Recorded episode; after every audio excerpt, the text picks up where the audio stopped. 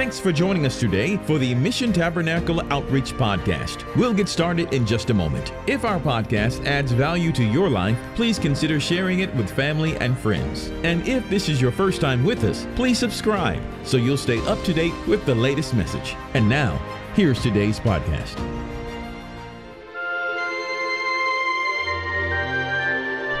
Hello, everyone. Welcome to the Mission Tabernacle Outreach Podcast. My name is Kelly Brooks, and today we will be continuing our series, Redemption Road.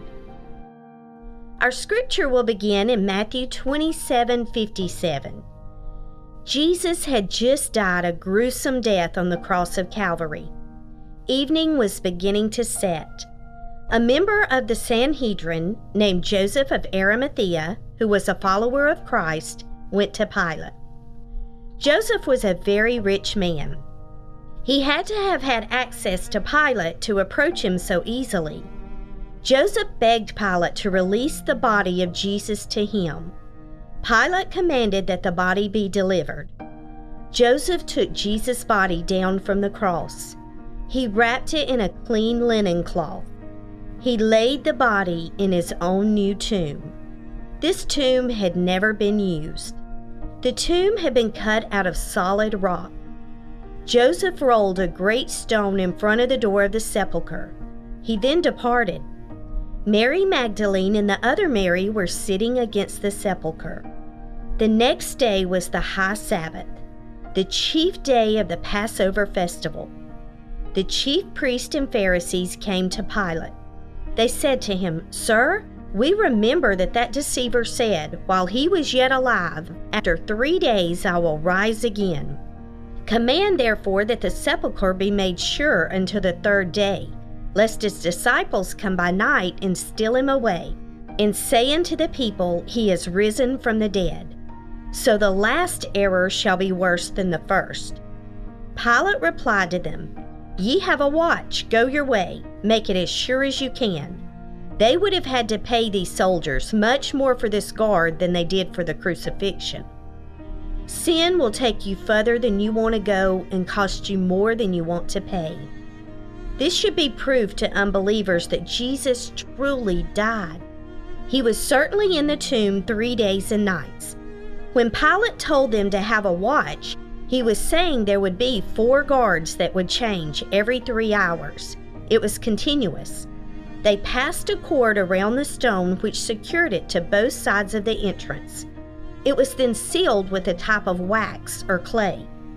The seals would have to be removed to remove the stone.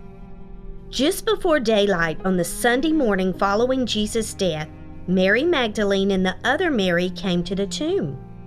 They had come to put spices on Jesus' body. There was another great earthquake. The first had happened when Jesus died. The angel of the Lord descended from heaven. He came and rolled back the stone from the door. Christ had already risen from the dead and left the tomb. His glorified body passed through all the obstacles. The angel then sat upon the stone. His countenance was like lightning, his raiment was white as snow.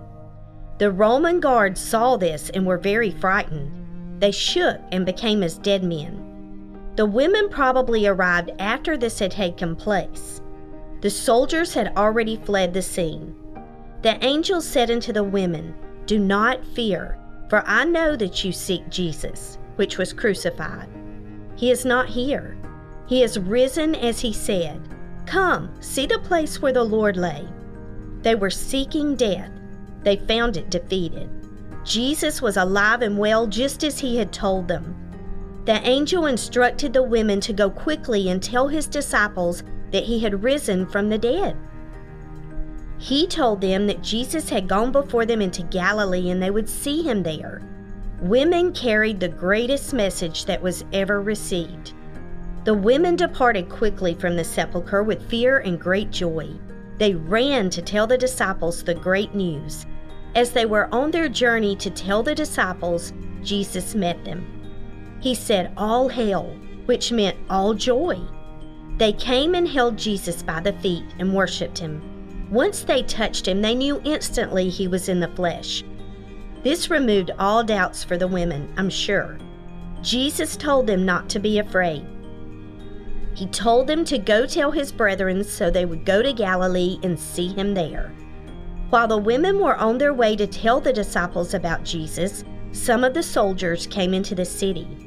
They were showing the chief priest all the things that had been done. These were more than likely the soldiers who had witnessed the angel at the tomb. The chief priest assembled with the elders or the Sanhedrins to talk about what had just happened. They gave large amounts of money to the soldiers to lie. They told them to say, His disciples came by night and stole him away while we slept. Can you imagine? They had just realized Jesus truly was who he said he was. They had just crucified the Son of God. They knew that this group of soldiers was not making all of this up. For a soldier to desert his post was a capital offense. The Sanhedrin told the soldiers that they would protect them from the governor if he heard about what they had done. They took the money and did as they were taught. The Sanhedrin taught them what to say to make sure they all told the same story. Pilate must have truly believed Jesus was the Son of God. One of the chronicles of that time stated that Pilate sent an account of the matter to Tiberius, who endeavored the Roman Senate to pass a decree enrolling Jesus in the list of Roman gods. The eleven disciples went into Galilee at least a week after the resurrection. Jesus had appointed them a mountain to go to. That is where they went. When they saw him, they worshiped him. There were still some who doubted. Jesus came and spoke to them. He said, All power is given unto me in heaven and in earth. When he said all power, he meant all power in heaven and earth. He tells the disciples, and it stands for all believers today, to go therefore and teach all nations, baptizing them in the name of the Father, and of the Son, and of the Holy Spirit, teaching them to observe all things whatsoever I have commanded you. And lo, I am with you always, even to the end of the world. Amen. When Jesus said He is with us, He means all the time. He is our friend, our guide, our companion. We can commune with Him at all times. He is always there. If you have not got a personal relationship with Jesus Christ, let me encourage you to give everything to Him. Ask Him to come into your heart and be Lord of your life. Confess your sins before Him and ask His forgiveness. He is waiting on you to make the steps to make Him Lord of your life.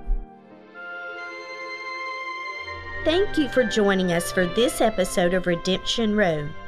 You may join our podcast each week by looking for Mission Tabernacle Outreach on Apple, Spotify, Stitcher, Google, and Amazon Podcast.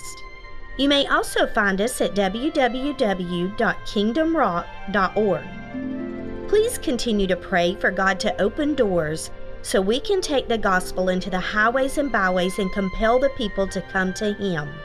Thank you. We love you very much and hope you can join us again next week.